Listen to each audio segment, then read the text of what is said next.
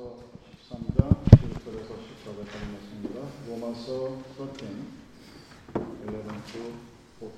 로마서 13장 11절에서 14절까지 말씀. 또 너희가 이 시기를 알거니와 자다가 깰 때가 벌써 되었으니 이는 이제 우리의 구원이 처음 부도 때보다 가까웠습니다. 밤이 깊고 낮이 가까웠으니 그러므로 우리가 어둠의 일을 벗고 빛에 가보으리죠 낮과 같이 단정히 행하고 방탕하거나 술 취하지 말며 원난하거나 고작하지 말며 다투거나 시기하지 말며 오직 주 예수 그리스도로 옷 입고 정욕을 위하여 육신의 일을 도모하지 마라.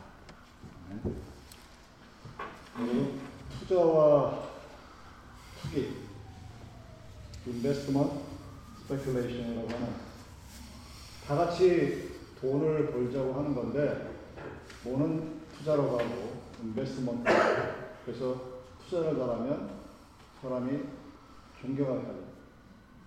근데 똑같이 돈을 벌자고 하는데 투기를 하면 speculation이라고는 이거를 잘못하면 망하죠.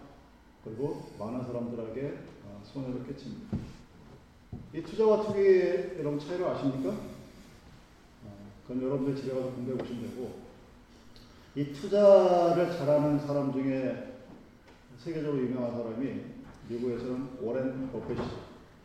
얼마나 대단하냐면, 뭐 여러분 잘 아시니까 뭐 굳이 설명할 필요는 없겠지만, 사람이 따라합니다. 오렌 버핏이 어떤 주식을 사면 그걸 똑같이 사고 팔면 파는. 그 정도로 어떤 인베스트먼트에 대한 기본 원칙이 확실한 사람. 그리고 여러 가지 오렌 버핏하고 밥 한 끼 먹으려면 뭐 10만 불을 내고 20만 불을 내고 그 정도로 참 현인 중에 현인이죠.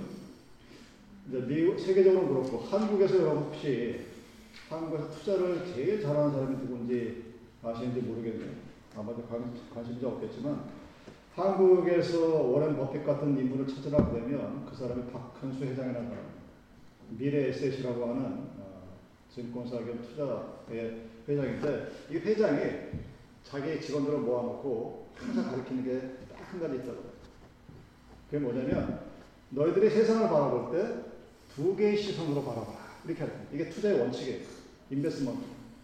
그 두 개의 원칙 중에 하나는 나의 시선입니다. 내가 어떤 스탁을 살지 팔지를 결정하고 뭔가를 판단할 때 나의 시선으로 바라보고 근데 그것만으로 부족하다는 얘기입니다. 대부분의 사람들이 투자를 실패해서 투기가 되는 이유가 뭐냐면 자기의 시선으로 바라봐. 나만의 시선으로.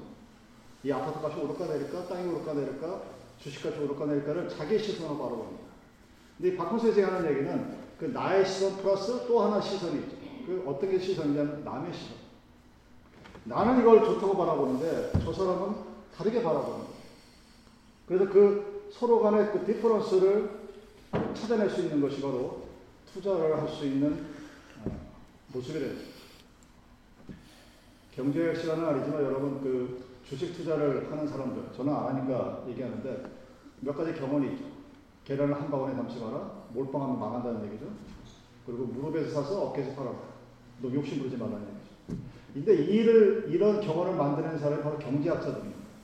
그 경제학자들에게 주식 투자를 시켜봤어요. 성적표가 마이너스입니다. 그러니까 아이러니죠. 경험을 만들어내고 자기가 시장이 어떻게 돌아가는지 잘 아는 사람이 투자를 했는데 주식 투자를 성공한 경제학자가 없어요. 노벨상을 받은 학자들도 주식 투자에 실패합니다. 아무것도 모르는 필부가 한 것보다도 못해요.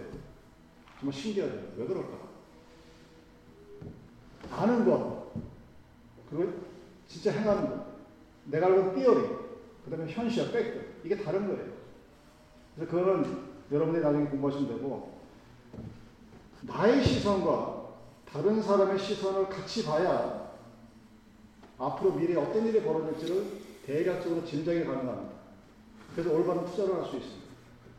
오늘 본문이 쓰여진 이 본문의 작성 시기는 무려 2000년 전 얘기예요. 2000년 전에 쓰여진 이 본문을 가지고 after 2000 years 2000년이 지난 오늘 우리가 이게 본문을 바라보고 오늘을 체크하고 내일을 바라봐요. 엄청난 간격이 있습니다. 자, 2000년 전에 사도 바울이 바라본 이 삶에 대한 시각과 2000년이 지나고 오늘 내가 바라보는 그 시각 그렇게 해서 우리는 어떻게 해서 우리들의 라이프를 인베스트해서 어떤 프로를 결과를 얻을 수 있을까?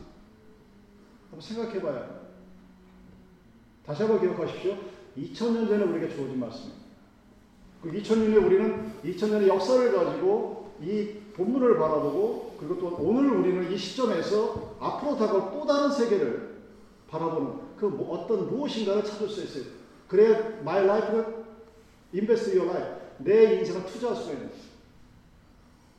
자, 본문을 살펴보십시오. 본문은 뭘 얘기합니까? 때를 아는 것이 중요하다는 이야기죠. 지금이 어떤 때인지를 아는 것이 가장 중요하다고 2000년 전에 말했습니다. 왜냐하면 오늘 내가 사는 이 시점이 어떤지를 잘 알아야 자신의 역할을 잘 할 수 있고 효과적인 인생을 살 수 있고 내 인생에 나름대로 의미 있고 그리고 누군가에게 감사할 수 있는 그런 삶을 살 수 있다는 얘기겠죠. 자, 전도서 기자가 항상 얘기합니다. 날 때가 있으면 죽을 때가 있다. 심을 때가 있으면 거둘 때가 있다. 울 때가 있으면 웃을 때도 있다. 천하의 모든 것들이 다 때가 있다. 이렇게 얘기합니다. 본문 말씀도 마찬가지입니다. 그 시점, 타이밍에 대해서 언급하고 있습니다. 오늘 이 성경의 본문 말씀은 여러분이 잘 아는 어거스틴이 읽고서 그 인생이 완전히 깨어지고 뒤집어진 그런 구절입니다. 어거스틴은 여러분 우리들이 상상한 것 이상으로 방탕한 삶을 살았어요. 여러분 가끔가다 왜 어, 뉴스에 나타나죠. 누가 어떤 뭐 이상한 놈이 마약을 먹고 무슨 짓을 하고 무슨 짓을 하고 나 그거 모든 것을 한꺼번에 다 했던 사람이에요. 엄마 모니카의 썩을 그 속을 갖다가 썩어 문드러지게 만든 심한 말로 어우 저걸 내가 왜 낳고 미역국을 먹었잖아 소리를 들어도 충분한 그런 삶을 살았던 그런 사람이었습니다. 한참 그렇게 방탕하게 술과 마약과 여자에 취해 살아가고 있을 때 자기 정원 앞에서 이 말씀을 만났습니다. 밤이 깊고 낮이 가까웠으니 그러므로 우리가 어둠의 일을 벗고 빛에 벗어버 있자. 낮과 같이 단정해하고 방탕과 술 취하지 말며 음란과 획하지 말고 질투와 시기하지 말고 오직 주 예수 그리스도로 옷 입고 정욕을 위하여 급신의 일을 도모하지 말자. 어거스틴에게 한 얘기. 자신의 정욕을 위해서, 자신의 육체적인 쾌락을 위해서 방탕, 술 취함, 음란, 호색으로 살았던 딱 그 인생이었습니다. 어거스틴이 이 성경 구절을 읽고 그 자리에서 꼭 부러졌어요. 자기 인생의 때를 알지 못하고 방종한 삶을 살던 그가 하나님의 음성을 듣고 도전을 받고 그 자리에서 그냥 서서히 끊는 여러분 성령의 역사면 술을 서서히 끊고 담배도 1년 거리 끊고 그게 아니라 그 자리에서 끊어버려요. 그 자리에서 멈추고 그 자리에서 변화가 돼요. 어거스틴이 개인의 역사가 우리가 증명해주는 성령의 역사입니다. 자기가 어떤 때를 살고 있는지를 말씀을 통해서 도전을 받고 그 자리에 변화가 되었어요. 그러나 지금은 어떤 때일까요? 주님이 오실 때가 가까웠다는 거죠. 어, 목사님, 2000년 전에 음. 예, 맞아요. 2000년에도 이미디어틀리 어라이브를 했어요. 즉시 올 거라고 믿었습니다. 지금도 2000년이 지난 지금도 오늘의 때를 말하면 주님이 오실 때가 가까웠다고 얘기합니다. 주님이 말씀하십니다. 너희가 내가 올라가는 것처럼 그대로 오는 것을 보리라. 주님이 다시 오셔서 이 세상의 악을 물리치고 종지부를 짓고 우리가 생각하는 유토피아, 우리가 생각하는 하나님의 진정한 나라를 건설할 것이라고 믿고 있는 것입니다. 우리는 그 정확한 날짜를 몰라요. 2000년이 지난 지금도 모릅니다. 이단이라고 불려지는 모든 종파가 이 시기를 측정하고 프리딕트했다가 다 실패하는 거예요. 그래서 이단이라고 낙인 찍히는 거예요. 그래서 정통이라고 얘기하는 Reformation Church는 이 시기에 대해서 말하지 않습니다. 왜? 성경이 말하지 말라고 했기 때문에. 성경이 말하지 말라고 했는데 그것을 굳이 얘기하는 것은 하나님의 말씀에 어긋나기 때문입니다. 신령한 은혜가 없어서 그러는 게 아닙니다. 우리는 그 시기와 때를 알지 못합니다. 그러나 분명한 것은 그 주님의 종말의 때가 second coming의 때가 점점 더 가까워오고 있다는 사실을 우리는 느끼게 되고 알게 됩니다. 온갖 종류의 재앙이 나타나고 수없이 많은 사람들이 점점 더 불행한 삶을 살아가 행복하기 없어집니다. 그래서 주님의 날이 갖고 왔을 때 주님이 다시 오셔서 그날의 심판한 때를 우리는 기다리고 있습니다. 그래서 방황할 때가 아니고 호색할 때가 아니고 술에 취할 때가 아니고 음란에 쩔 때가 아니라는 얘기입니다. 불안에 살 때가 없습니다. 왜냐하면 주님의 때가 가까우기 때문입니다. 그 종말을 예언한 지 2000년이 지났습니다. 그리고 또 23년이 지났습니다. 우리가 간과하고 있는 것은 이 우주의 종말은 아직 오지 않았지. already not. 이미 한 번 오셨지만 아직 오지 않은 그 second coming의 그 tension timeline에 우리는 살고 있습니다. 우주의 종말은 오지 않았는데 개인의 종말은 시시각각으로 다가옵니다. 현재 진행형이에요. 성경에서 말하는 시대에 대한 종말을 바라보면서 그 우주의 종말만을 바라보는 자들은 불쌍한 자들이죠. 그 우주의 종말 안에 나의 종말도 포함되어 있고 여러분들의 종말도 포함되어 있습니다. 언제가 우리는 이 세상을 떠나야 되고 그리고 그 순간 부활하신 주님과 만날 수 있는 그때가 다가오는 겁니다. 여러분 사건이 일어나고 지진이 일어나고 비행기가 떨어지고 사람이 죽었을 때 거기에서 피해를 당한 사람, 신령 망대가 막아져서 다쳤던 수없이 많은 사람들, 그 모든 사람들이 아, 이 일이 일어나, 나에게 일어나겠구나 하고서 그런 일을 진행하지 않습니다. 모르는 거예요. 오늘 잠자리에 들다가 지진이 나서 내가 그 자리에 깔아 뭉개져서 죽을지를 모르고 나는 일어나겠지 하고 들어가 자는 겁니다. 오늘이 마지막인 것을 우리는 준비를 못합니다. 그래서 우리는 깨어있지 못하는 그런 모습입니다. 만약에 오늘이 나의 마지막 날이라는 것을 알면 나는 어떻게 살까? 그건 여러분들이 스스로 대답할 수가 있을 겁니다. 두 번째 지금의 시기는 아주 악한 때죠. 에베소 5장에서 말씀한 것처럼 때가 악합니다. 인간이 삶이 지나면 지날수록 점차 악해집니다. 악의 세상을 다스립니다. 선이 좀 더 나아질 것 같은데 예전보다 더 좋아질 것 같은데 그래야 되는데 세상은 거꾸로 돌아오고 있습니다. 사단은 한 명이라도 더 악한 자를 만들려고 발악을 하죠. 때가 악합니다. 그것을 우리는 알아야 자신의 사랑하는 자녀들이 그 악에 물들지 않도록 깨워서 기도하고 그를 인도해야 합니다. 어려운 시대에 하나님이 우리들을 주님의 자녀로 불렀습니다. 암흑 속에서 사는 것이 아니라 빛 속에서 하나님의 영광과 나라를 위해 살아야 할 때가 바로 지금입니다. 왜냐하면 악이 점점 더 성해지고 있기 때문입니다. 2000년 동안 악은 여러분 죽지 않았어요. 사단은 완전히 무적업 속에 갇혀있는 상태가 아닙니다. 그래서 우리를 불러주셨고 이 시대에 하나님을 믿는 사람으로 살게 하신 목적이 분명히 있다는 사실을 우리는 알아야 합니다. 그럼 세상이 어두우면 어두울수록 아주 작은 빛 하나가 그 어두운 세상을 밝힙니다. 세상이 어둡다고 불평하고 불만하고 비판하고 하나님을 원망하는 것이 아니라 나의 빛이 여러분들의 빛이 등대 위에 비춰지게 살아가야 합니다. 디모도 후서 3장 1장 이후로 보면 사도 바울이 종말의 때에 사람들이 하나님을 사랑하는 것이 아니라 자기를 사랑하게 될 것이라고 얘기합니다. 돈이 자기의 삶의 목표입니다. 돈을 사랑하고 돈이 삶의 목표고 돈을 위해서는 양심도 팔아버리고 친구도 팔아버리고 가족도 팔아버리는 그런 세상. 오 어떻게 그런 세상이 될까요? 여러분 뉴스에 보면 나오는 게 다 그런 모습입니다. 좋은 소식도 많지만 대부분이 그런 삶을 살아가고 있는 것이 우리들의 모습입니다. 그래서 우리는 내가 살고 있는 이 때가 하나님의 시대에서 어떤 때인가를 분별해야 그래서 자다가 일어나야 할 그런 때이죠. 악의 승하죠. 악의 지금도 넘칩니다.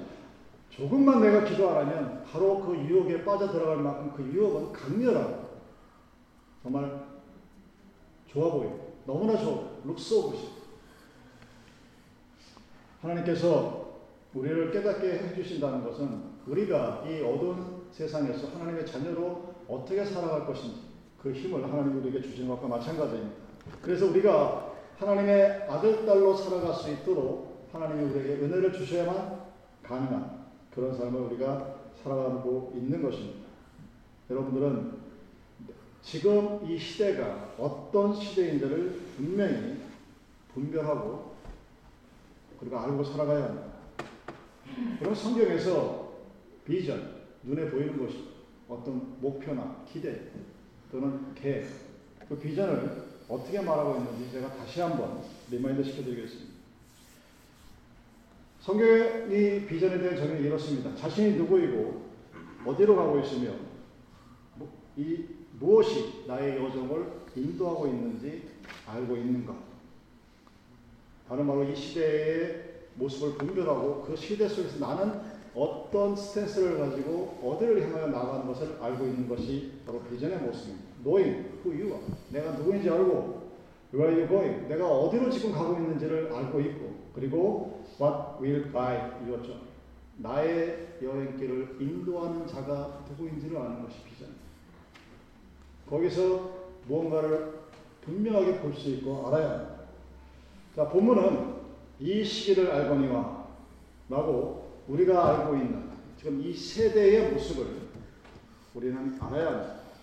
수없이 많은 사람들이 자신이 살아온 인생의 여정을 되돌아봅니다. 이렇게 되돌아보면서 많은 후회와 연민의 감정을 느낍니다. 아, 내가 그때 그러지 말았어야 된다.